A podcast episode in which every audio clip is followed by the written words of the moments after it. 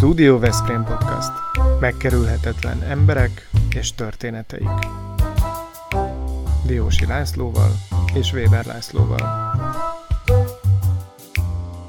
Mi tényleg a valóságról beszélgetünk.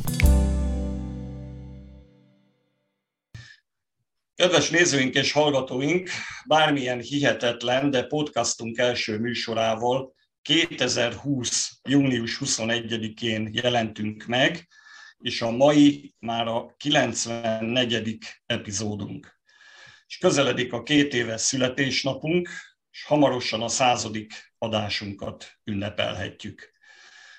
Talán amire a legbüszkébbek vagyunk, a nézettségünk és hallgatottságunk bővülése mellett, hogy ebben az évben bekerültünk a Kamera Hungária döntős podcastjai közé, valamint a száz szóban Veszprém pályázatunkra folyamatosan érkeznek a remeknél remekebb bírások, úgyhogy a háromtagú zsűrinek nem lesz könnyű feladata a mini novelláknak az értékelésével.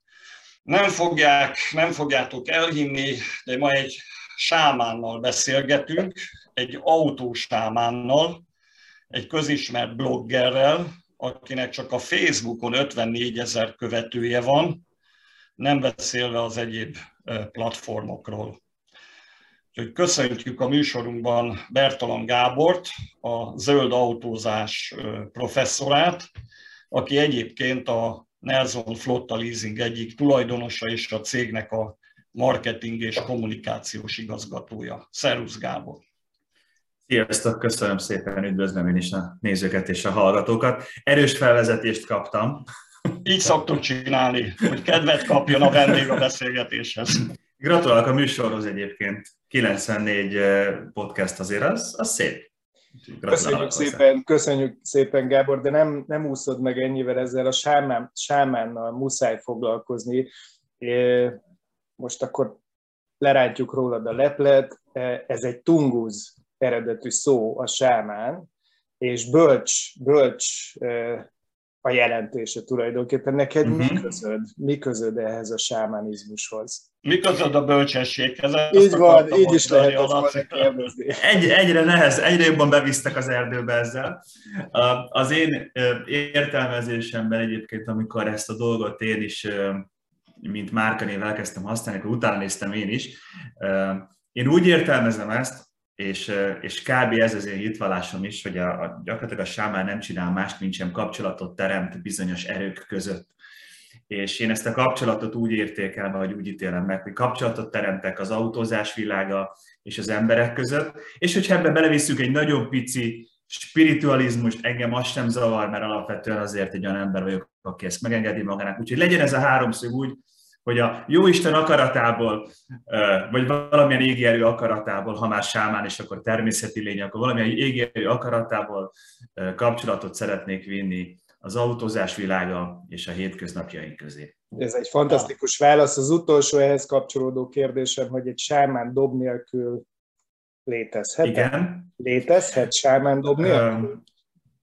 A sámának a dob, arra, a, a dob az a szerves része a sámának a dob. Az én dobom itt bent dobog, oh, fantasztikus. és én arra kapom a ritmusomat. Na, ezzel hogy kijöttem. Oké. Okay. Jó kijöttél a kérdésekből. Na jó, okay. bemelegítés megvolt. No, szóval Gábor arra vállalkozott, hogy alapfokon körbejárjuk a zöld autózásnak a tudnivalóit. Különös aktualitást ad a mai beszélgetésünknek, hogy podcastunk egyik patronusa a 25 éves ringautó, június 10-e és 15-e között tartja a Volkswagen e-hibrid roadshow-ját, amikor kipróbálhatják a VW legkülönlegesebb hibrid hajtású modelljeit az érdeklődők erre ösztönözzük is önöket. És kicsi rendhagyó is lesz a mai műsorunk, mert a beszélgetésünk kevésbé a beszélgető társunknak az életútjáról, magánéletéről szól, hanem itt inkább szakmázni fogunk, a szakmai ismereteket vesszük górcső alá. És mindjárt kezdjük is azzal a beszélgetést, hogy hogyan tudnád megfogalmazni a zöld autózásnak az előnyeit és a hátrányait, Mi az, ami inspirálhat egy potenciális vevőt arra, amikor gépkocsit akar esetleg váltani? A régi meglévő benzines vagy dízelkocsiját hagyja meg, illetve vegyen egy ugyanilyet, vagy pedig térjen át az autó zöld autózásra, az aggájait, kérdéseit hogyan tudjuk esetleg eloszlatni és megmagyarázni. Nagyon-nagyon bonyolult maga a téma, rengeteg irányból lehet közelíteni. Én ilyen alapvetésként, vagy alapfelvezetésként azért annyit szeretnék, hogy én igyekszem ezt a, a szakmai kiegyensúlyozottság mentén megfogalmazni. Tekintete arra, hogy ez egy nagyon-nagyon sok érzelmet is fellobbantó téma. De rögtön már az alapdefiníció szerintem pontosításra szorul, hogy, hogy mit értünk valójában zöld autózásnak, és ugye említetted az előbb az e-hibrideket a, a Volkswagen-nél, hogy vajon az elektrifikáció milyen szintjét gondoljuk elektromos autózásnak. Mert ugye az elektromos autózást azt nem csak az elektromos autó képviseli, hanem vannak bizony ennek fokozatai, például a hibrid autózás, amelynek van szintén több változata is. Tehát ezt majd egy picit, majd közösen meghatározok, hogy, hogy, hogy mihez, mihez nyúljunk legfontosabb tételként. Az egészen biztos, hogy az elektromos autózás borzasztóan megosztó, ennek alapja sok esetben egyébként a nem tudás, a nem ismerés, sok esetben egyébként vannak olyan tételek, amelyek kritikát érdemelnek, és a kritika meg is állja a helyét, de nagyon sok valóban ebből a nem tudás, nem ismerésből ered. Az ilyen fórum, online média vagy közösségi média fórum, fórumaimon rengetegszer beszélgetünk elektromos autózás, autózásról, és sok ezer kommenten vagyunk már túl, ami, ami, amiből az jön ki, hogy tényleg nagyon nagyon sok segítséget igényelnek az emberek még abban, hogy egyáltalán hogyan gondoljunk erre? Uh-huh. Elindulhatunk egy távoli múltból, Jedli Kányostól, ugye, aki az első villanymotort megalkotta. Aztán, ahogy én utána olvastam, úgy tűnik, hogy a T-modell csapta agyon az elektromos autózást, mert hogy Ford felesége is egy elektromos autóval járt 1914-ben, bekövetkezhet egy ilyen visszacsapás, hogy az elektromos autó mondjuk hegemóniára tör, vagy köztes megoldások lesznek? Valóban az autózás világa az az elektromos autózásra indult. Hát a Porsche közül is az első egy elektromos autó volt, és nagyon sokáig még, még London útjain is jártak elektromos buszok. Buszok, igen. És akkor valahogy az embereknek ez, ez a, a lovas közlekedés utáni új érának tűnt, aztán ugye jött a, a mindent elsöprő belső égésű motor koncepció. Annyiból talán most különbözik, vagy hát nem tudom, különbözik a világ, hogy ma nagyon komoly politikai akarat van az elektromos autózás mögött. Tehát ez nagyon fontos tudni, hogy, hogy az Európai Unió nagyon határozottan állást foglalt abban, hogy mi Európa közlekedési jövője. És Európa közlekedési jövője az belső égési motor nélküli, vagy, vagy széndiokszid kibocsátással rendelkező belső égési motor nélküli, mert egyébként még a hidrogén hajtásnak van egy olyan opciója, hogy belső égési motorban elégetett hidrogén, a lényeg az, hogy a széndiokszid mentességet tűzte az Európai Unió a, a zászlajára, és 2035-re várják most már azt a hivatalos szabályozást, ez már nagyon a nyakunkon van, mind a szabályozás, mind pedig a dátum, amikor konkrétan megtiltja a belségési motorra szerelt autók forgalmazását, de még előtte van még egy fázis, az Euró 7-es szabályozás.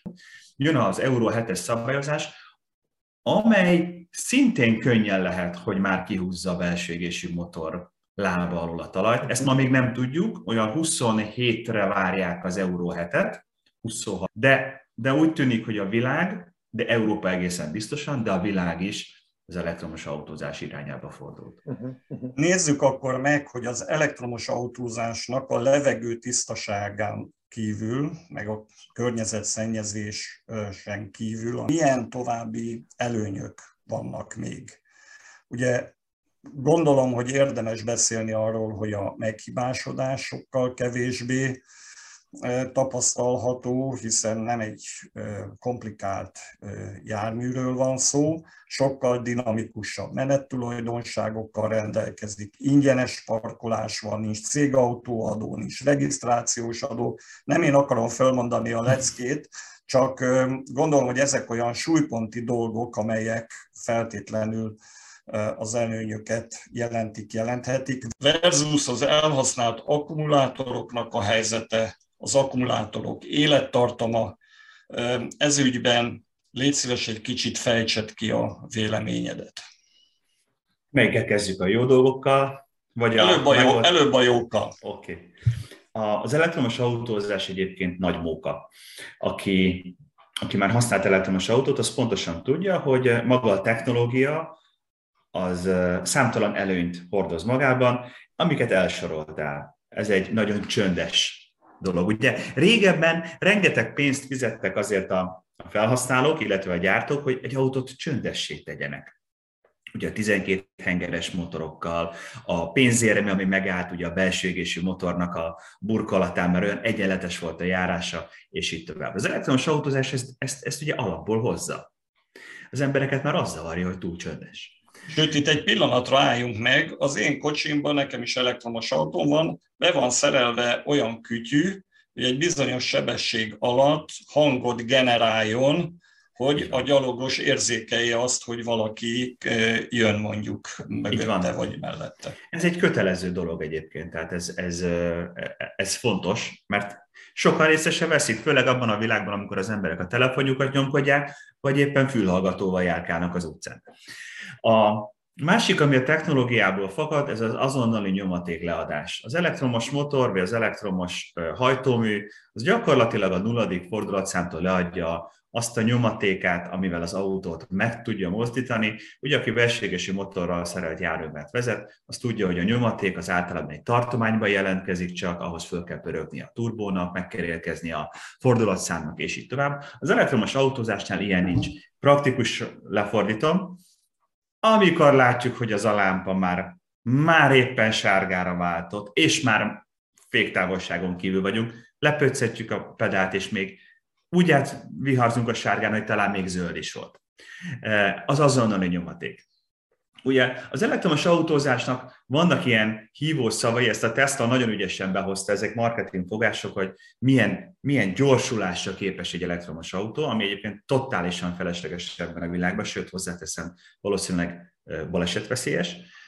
De az elektromos autóz, autókkal együtt érkezett meg a három másodperces szedánok gyorsulási fogalma, ami eddig csak ugye hipersportautóké volt, vagy, hogy éppen most a legextrémebbet mondjam, a Tesla-nak a Model S Plaid nevű változata a Tesla állítása szerint 1,9 másodperc alatt gyorsul 100 Ennek ez van a kritériumai, ez a rolling, tehát már egy 30 centit, egy, egy lábnyit már elinduló kerékkel, és így tovább, és így tovább. De azt vegyük ebben észre, hogy hogy, hogy ez, ez hát ilyen gyorsulás még a hiperautók világában sem létezik, ez az egyik. Másik, hogy teljesen felesleges, sőt veszélyes, de a technológia, és ebből valószínűleg azt kell most meghallani, a technológia tudja. Uh-huh. A technológia képes erre. Egyébként egy hétköznapi elektromos autó is nagyon élvezetesen vezethető. Uh-huh. Tulajdonképpen akkor megértettem, hogy miért van a SpaceX vállalat, mert hogy lehet, hogy a Teslákhoz lassan űrhajós kiképzés kell, mert olyan G erők dolgoznak egy ilyen gyorsulásnál, ami igazából egy komoly sportteljesítményt jelent. Hát ez úgy képzeljétek el egyébként, nekem volt alkalmam uh, három másodperces autót már próbálni, még Teslában is. Uh, ezt úgy képzeld el, hogy ez, ez valóban nagyon komoly fizikai erőhatás, és amikor az utasoddal történik, akkor garantált a harmadik ilyen után azt, hogy ő nem csak hogy rosszul van, hanem lehet, hogy takarítani kell az autót. De, de én azt mondom, hogy térjünk vissza a földi léthez, a világi, világi dolgokhoz, mert valószínűleg nem ez fogja inspirálni a potenciális vásárlót. Nagyon sokakat inspirál ez egyébként. Bocsánat, hanem a, szabad igen, hanem a további előnyök, ugye? Igen, igen. Tehát az előnyök, ha, ha most a racionalitás talaján állva beszélgetünk, és ezért a 6 másodperces gyorsulás is elég, tegyük fel, hogy még az is elég, akkor, akkor az előnyök, ugye, amit már beszéltünk, tehát zajtalan, gyakorlatilag az elektromos autó jellemzően a, a fékezését, azt a saját motorjának az úgynevezett rekuperációs módba kapcsolásával tölti. Ilyenkor gyakorlatilag a motornak a forgásiránya a forgórésznek megváltozik, azaz fékek nélkül képes lassítani, mert ilyenkor generátorként áramot termel. Ismerjük, amikor kerékpároztunk régen, akkor rápattintottuk a kerékre a pici dinamót, és ugye azt termelte a, a kerékpárba az, az elektromosságot, hogy világítson a lámpa. Ugyanezt csinálja az elektromos autó, tehát ennek következtében a fékek nem kopnak annyira. Végtelen egyszerű szerkezetről beszélünk tizede az alkatrészek száma egy belső égésű motorra hajtott autóhoz képest. Végtelen egyszerű. Maga egy elektromos motor, aki nem tudná elképzelni, az ekkora. Tehát ez, ez így, amit most mutatok, ez mondjuk akár 500 lóerőt is jelent. Most ugye ebből csinálnak a high-end autókból mondjuk hármat, négyet egy autóba, de ha már egy van benne 200 lóerővel, az is tudjuk, hogy milyen erős tud lenni. A céges oldaláról nézve, hogyha a hétköznapokról beszélünk, igen, valóban kedvezmények járnak rá, nincsen teljesítményadó, nincsen cégautóadó, és már azt nem mondhatnám, hogy egységesen igaz, de a legtöbb magyar városban nem kell parkolási díjat fizetni, ez alól már vannak kivételek, és egyre több kivétel lesz, de jelenleg erre, erre nem kell fizetni parkolást. Ha mindezt összeadjuk, akkor akár gazdaságilag is ki tud az jönni, hogy bizony a, a matek, pestiesen szólva, az ember ezeket elkezdi összeadogatni, cégautóadó spórolás 11 vagy 22 ezer forint havonta, parkolási díj megspórolása, a forgalomba helyezési, vagy az átírási illeték megspórolása, és a kisebb szervizköltségek, és az egyébként alacsonyabb, lényegesen alacsonyabb üzemanyag, üzemanyag árak mellett bizony néha már a racionális érvrendszerrel is kijön a matek, hogy, hogy érdemes váltani. Majd egy kicsit később beszélünk a gazdasági összehasonlításról, mert az külön megér egy misét. Így van. Inkább talán akkor állítsuk szembe ezt a gyakorta felmerülő kérdést, amire utaltam is a, az akkumulátorokkal kapcsolatban. Okay. Mert ezt mindig-mindig kérdezik. Nem nem úgy, hogy jogtalan lenne a felvetés. Abszolút helyén való a kérdés. Abszolút helyén való a kérdés. A, az akkumulátor technológia, tegyük a szívünkre a kezünket, az akkumulátor technológia valójában egy jelenleg is óriási változáson és fejlődésen keresztül menő folyamat. Amíg a belségesű motorokkal szerelt autó kapcsán kb. tudjuk, hogy a tökéletesítés fázisában vagyunk, tehát a legfinomabb részleteket finomítjuk még tovább. Az akkumulátor technológia nem ebben a fázisban van. Jelenleg használt litium technológiás akkumulátorok, ugye jellemzően litium-ion technológiás akkumulátorokat használnak, valószínűleg a közeljövőben majd technológiáikat tekintve tovább fognak fejlődni. Itt a következő nagy durranás a szilárdtest akkumulátor lesz, amely már most azért a közbeszéd része így a szakmában, hogy mikor és hogy érkezik. De addig is mit tudunk az akkumulátorokról? Jellemzően a gyártók azt mondják, hogy egy nagy általános adatot mondok, hogy 8 év és 160 ezer kilométer garanciát adnak az akkumulátorra, és a gyártók azt szokták mondani, hogy ebben azt vállalják, hogy 70-75 százalék alá nem esik az akkumulátor kapacitása nem töltöttség, nagyon fontos dolog, hanem a kapacitása. 8 év vagy 160 ezer kilométer, ez a nagy át, átlagos garancia. Ennél azért vannak lényegesen jobb garanciák is, és a gyakorlat is nagyon érdekeseket mutat. Hozok nektek példát. A Toyota, aki egy picit elodázta az elektromos, a teljesen elektromos autózást, ugye ő a hibrid technológia híve, talán egyébként nem is alaptalanul, a BZ4X-szel, ami a legújabb, vagy az első elektromos Toyota lesz, és hamarosan debütál, illetve már debütál, de még nem kapható így, utakon még nem láthattatok belőle. A Toyota azt mondja, hogy akár, és itt most jön egy erős szám, egy millió kilométer garanciát vállal az akkumulátorára, úgy, hogy annak a töltöttségi szintje, azt hiszem 80 vagy 9, vagy annak a kapacitás szintje 80 vagy 90 százalékos marad. Egy millió kilométerre szeretném ismételten kihangsúlyozni, ami egy, ami egy nagyon erős szám. Ez azt vetíti előre, hogy azért, azért a technológia fejlődik, és erre a kérdésre is jó választ fognak adni. Én hagy hozzak nektek egy életből szedett példát, ez pont a múlt héten történt. Egy, egy taxitársaságnál beszélgettem egy, egy emberrel, Kicsit több volt, mint beszélgetés, mert egy anyagot csináltam pont az elektromos autózás kapcsán, és neki egy 117 ezer kilométert futott másfél éves taxia van, elektromos taxia van, amelynek a, az akkumulátor állapotára voltam kíváncsi. Uh-huh. Ezt az autót gyakran ugye villám töltik, hisz taxiként használják. Mit gondoltak, hogy 117 ezer kilométert megtéve ezzel az autóval, milyen kapacitása van az akkumulátornak? Mi a tippetek? Ez egy taxi.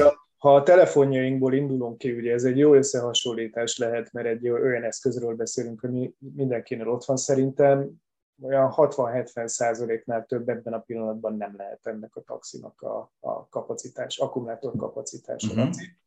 Te mit Én is valami ilyen degradációra számítok körülbelül. Igen. Tehát ilyen erős degradációra számítok, ez főleg úgy, hogy villám töltik. Igen. Na, akkor most fogjátok meg a karfát a széken. Kivittem magammal az importőrnek a szakemberét, aki az OBD-n keresztül lekérte az autónak a fedélzeti rendszeréből a számokat, Képzeljétek el, hogy 100%-os az akkumulátor. 100%-os az akkumulátor, engem meglepett, én hitelesebbnek éreztem volna, 99 lett volna csak, uh-huh. de saját szememmel láttam a, a, a tableten az OBD program uh, végifutott, és mondta a taxis, hogy két hete volt a Kiánál, ők csinálták ezt az autót, és uh, akkor volt szervizen, és ő tudta ezt a számot, mert akkor a szervizben is kimérték. Uh-huh. Ebből az következik, hogy kellő odafigyeléssel, és ő is elmondta, hogy azért igyekszik 80%-os maximális töltöttségen belül tartani az autót, kellő odafigyeléssel úgy tűnik, hogy a mai modern elektromos autók akkumulátorrendszerei, azok nagyon-nagyon-nagyon stabilak. Egy pillanatra ad reflektálják vissza a telefonos hasonlatodra. Uh-huh. Valójában az emberek többsége, jó magam is így közelítettem mindig a témát, valójában picit félrevisz minket ez a dolog.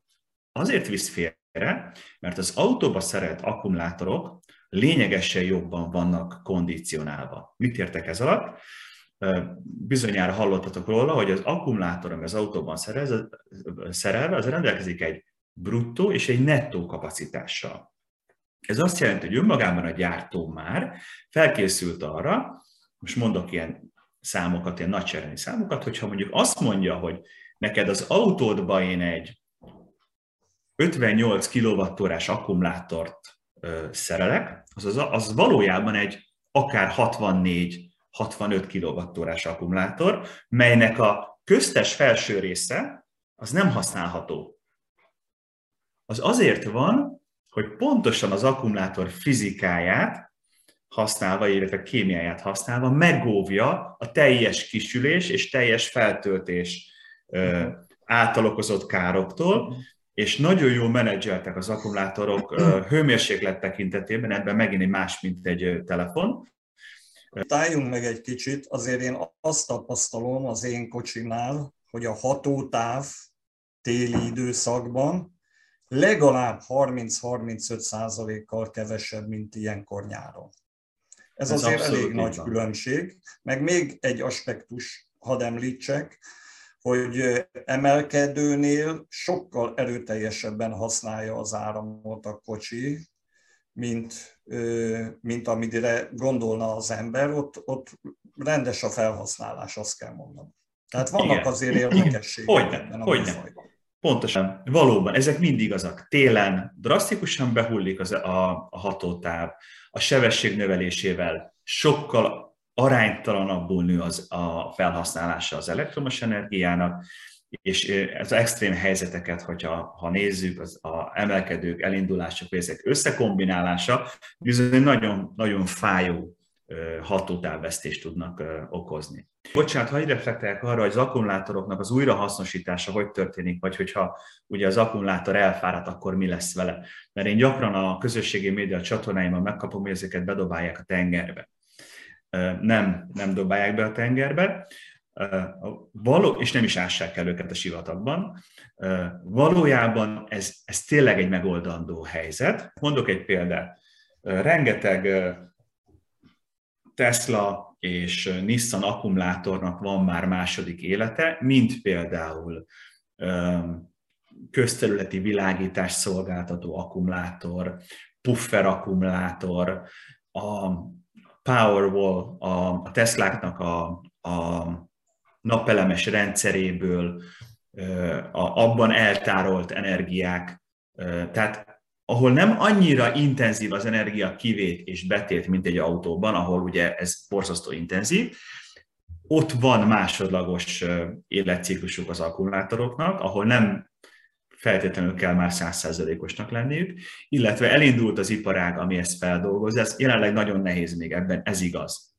De én azt gondolom, hogy hát ugye a kapitalizmus erről szól, hogy ebben pénzt fognak majd látni, és, és ennek a feldolgozása megindul. Ráadásul kinyerhetők belőle még bizonyos ritka és drága fémek is. Tehát én azt gondolom, hogy bár az elején jár ez, a, ez az ipar, de ez, ez a dolog működni fog, és ezeket az akkumulátorokat ugyanúgy egy idő után 100%-ban újra fogják hasznosítani, mint ahogy a hagyományos Gábor, segíts nekem megérteni, légy szíves, én találtam adatot, és ha már te Teslát emlegettél, hadd emlegessem én is. Azt mondja ugye ez, a, ez az európai megközelítés, hogy teljes időt, életidőtartamra, autóidő élettartamra vonatkozóan nézzük a kibocsátási adatokat. És azt mondja, hogy a Tesla S modell vásárlója büszkén azt mondja, hogy hát nulla a kibocsátásom, ugye? Ehhez képest mondjuk a Mitsubishi Mirage vásárló az azonnal kibocsátással számol. Az adatsor azt mondja, hogy egyébként, ha az átlagos élettartamot nézzük, akkor a Tesla 226 g per kilométer kibocsátást ér el, a Mitsubishi viszont 192-t. Ugye ez úgy jön ki, hogy beleszámoljuk a gyártás, illetve a hulladék feldolgozás és hasznosítás Igen. költségeit is. Tehát ne felejtsük el, hogy itt a belépőponttól a kilépő pontig keletkezhet környezeti terhelés. És ebben az adatsorban azt látjuk, hogy ebben a pillanatban a Tesla rosszabbul teljesít teljes időtartam, életidőtartamban, mint egy Mitsubishi. Jól értelmezzük, hogyha azt mondom, hogy itt azért még van hova fejlődni a, a, az e-autózásnak? Amit, amit most amit most említettél, ez gyakorlatilag ez a legmegosztóbb része, uh-huh. és ez a legtöbb vitát kiváltó része az e-autózásnak. Uh-huh. A, a mindennapi előnyöket azt mindenki ért és elfogadja, a mindennapi hátrányokkal is szembesülnek, ami ugye a hosszú töltés, a, a zavaros applikációk, és így tovább. Van ez a része, ami, ami egy picit azt kell, hogy mondjam neked, én, én rengeteg ö, tanulmányt olvastam ebben a témában, picit olyan, hogy, hogy kicsit olyan, mint talán Churchill mondta, hogy annak a statisztikának hiszek, amit én hamisítottam, én hamisítottam. ugye? Igen. Most már egyébként konszenzus kezd a következőben kialakulni. Az elektromos autót legyártani széndiokszid kibocsátás szempontjából sokkal, de sokkal környezetszennyezőbb mint egy belső égésű motorral hajtott autót legyártani. Ezt úgy kb. mindenki konszenzusként kezeli, még az elektromos autógyárak is, vagy azok a gyárak, akik gyártják ezt is és azt is, mert ezekből is mhm. most már nagyon sok van. A, az elektromos autó tisztasága az a beletöltött áram tisztaságától függ. Ez is egy alaptétel, ezzel is nehéz vitatkozni. Ugye a beletöltött áram tisztasága milyen, azt ugye az adott ország energia mixe fogja leírni. Vannak applikációk, nekem is van egy ilyenem letöltve a telefonomra, ahol meg tudod nézni az aktuális napi uh-huh. széndiokszid kibocsátását, egy kilowatt, egy kilowatt előállításának a széndiokszid ellenértékét. Ez Magyarországon jellemzően ilyen, ilyen 230 gram körül van, tehát egy kilowatt elektromos áram előállítása körülbelül ilyen, most ránézhetnénk, most már lehet, hogy majd, hogyha lesz egy pillanat, majd ránézek, de 230 körül van. Ezt, ezt információt tegyük el egy picit későbbre, jó? Mert ennek később lesz jelentősége. Tehát annyira tiszta az elektromos autó, amennyire tiszta áramot beletöltesz. Uh-huh. Nyilván az, az ideális eset, az a napelemről otthon feltöltöd, amikor süt a nap, Persze a képletet árnyaljuk, hogy a napelemnek a legyártása is széndiokszid előállítással járt, zárójel bezárva, és ugye a szélsőséges véglet pedig mondjuk egy lengyel energiamix, ahol nagyon erős a, a szén felhasználás. Ennek tükrében van. különböző számítások jönnek ki. Tehát az elején elveszíti, az, vagy megnyeri a versenyt a belső égésű motorra hajtott autó, mert másfélszer több széndiokszid keletkezik egy elektromos autó előállításánál, Függően attól, hogy milyen áramot tankolsz bele, Európa mely részén tankolod azt az áramot, vagy egyébként milyen áramot tankolsz bele, azt mondják a, a, a tanulmányok, hogy 100-200 ezer kilométer környékén áll be körülbelül a, uh-huh. az azonosság, uh-huh. nagyságrendileg, most ugye, hogy úgy áll be az azonosság, és akkor e fölött már nyer az elektromos autó. Uh-huh. Aztán utána az elektromos autó és a hagyományos autó szétbontása vagy újrahasznosítása megint a, megint a hagyományos autónak a, a, a győzelmét hozza. De szeretnék egy, egy, egy nagyon messzire vezető, de nagyon fontos gondolatot behozni de és rátok bízom, hogy ezt mennyire visszük tovább, jó? Amikor én ilyen vitát, vitába bonyolódom a közösségi média fórumaimon, akkor keresem, hogy, hogy hogy lehetne ezt jól átadni, és mindig annyit szoktam csak mondani, picit cinikusan, hogy nézzük meg a top 10 olajkitermelő országot, és gondolkozunk el azon, hogy az elmúlt 80 évben mit tettek hozzá a világhoz ezek az országok. És én a, az elektromos autózás ugye nyilván nem megoldás mindenre. Én nem, nem, nem, nem egy ideális megoldás minden célra. Viszont vannak olyan felhasználási területei, ahol nehéz nála jobbat elképzelni. Uh-huh. Tehát egy zsúfolt várost uh, nyilván az ember szívesebben látna elektromos autókkal megtöltve, mint mondjuk uh, Euró 4-es dízelekkel. A városok közötti, országok közötti fuvarozást pedig valószínűleg sokkal könnyebben elképzeljük dízelautózással. Így van, és akkor még jöhetne itt a mikromobilitás kérdése, a városon belüli mikromobilitás kérdése, és ebben a helye az E meghajtásnak, illetve az emberi meghajtásnak. De ha te már emlegetted a top 10-et, akkor én is a top 10-et előhoznám, de egy másik oldalról.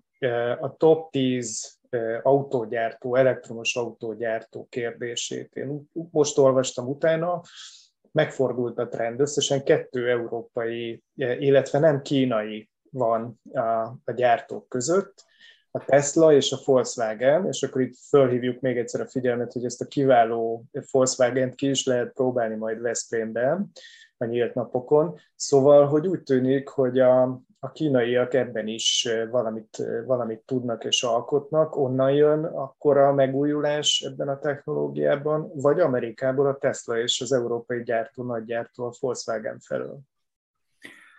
Nagyon-nagyon érdekes, amit, amit felvetettél, hogy az egész elektromos autózást a Tesla lobbantotta be. Igen. Bármit is gondolunk a Tesláról és Elon Muskról, az biztos, hogy ők letették a névjegyüket, ráadásul 2022-ben átlépik már az 1 millió, sőt, most már inkább a másfél millióhoz közelítő darabszámot. Ez egy, ez egy nagyon erős szám. Hadd mondjak egy viszonyszámot, csak hogy el tudjuk helyezni ezt. A sokunk által, sokunk által nagyra tartott Volvo például 600 ezer autót gyárt. A Tesla pedig átlépte az 1 milliót, és közelít a másfél millióhoz. De a Teslát akkor egy picit félretéve, ugye ő lobbantotta be. Mi történt Kínában? Kínában az történt, hogy, hogy nagyon okosan Kína rájött arra, hogy a hagyományos belső motorokban való verseny az egy nagyon erős technológiai, nagyon magasra lévő technológiai küszöbszint, amit egyszerűen nem akartak megugrani, mert ez még nagyon sokáig tartott volna. Tehát ugye nem elég lemásolni egy technológiát, egy technológia az rengeteg know-how-val jár, az, az, az anyagminőség, gyártástechnika, stb. Hogy nem mondjam végig. Kína azt mondta, hogy, hogy ezt a nagyon magas szintű és nagyon magasra helyezett technológiai belépési küszöböt ő ugorja. És a Kína azt mondta, hogy ő egyből az elektromos hajtásra fókuszál. Ebben a tekintetben valóban élen járó, csak mi azért nem tudunk róla sokat, mert a belpiacukkal vannak elfoglalva. Azt viszont már most tudjuk, hogy az elektromos akkumulátorokban való akkumulátorok legyártása gyakorlatilag 90%-ban Ázsiába összpontosul. És ennek ugye Kína, Japán és Korea mondjuk az epicentruma.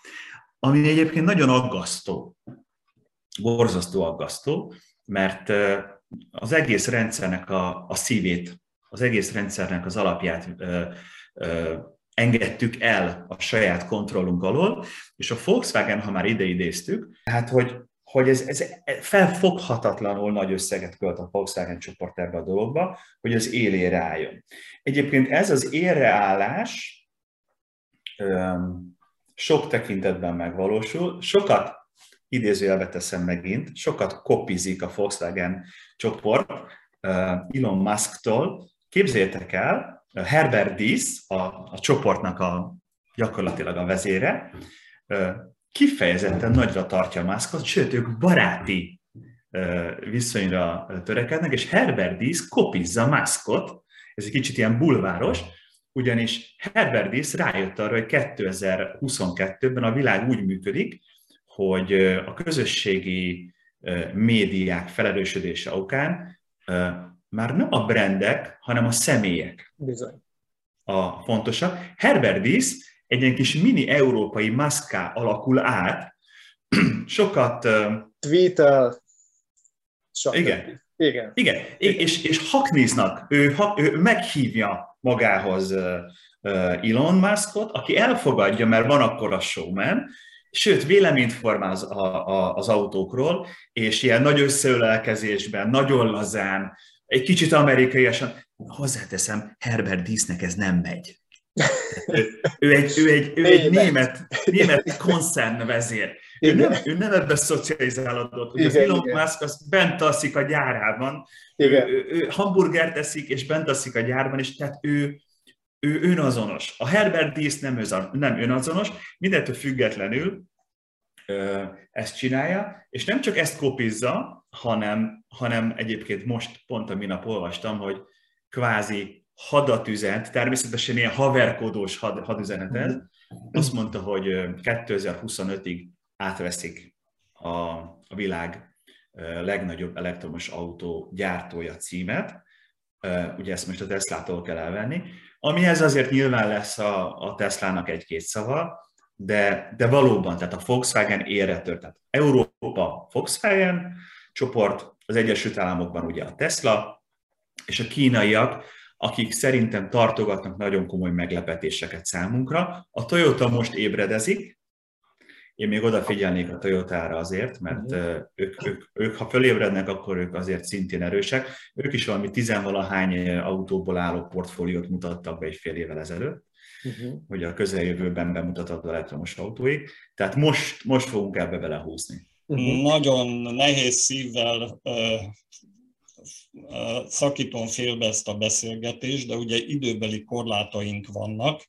Éppen ezért úgy döntöttünk, hogy egy második részt is fogunk szentelni Gábornak, ahol még szeretnénk tisztázni majd a fogalmakat, hogy mi a helyzet az elektromos autóval, a hibriddel, a plug-in hibriddel, a hagyományos és a zöld autók beszerzésének árai összehasonlításával, egyébként a töltési tendenciákkal, applikációkkal, tehát van még miről beszélni bőven.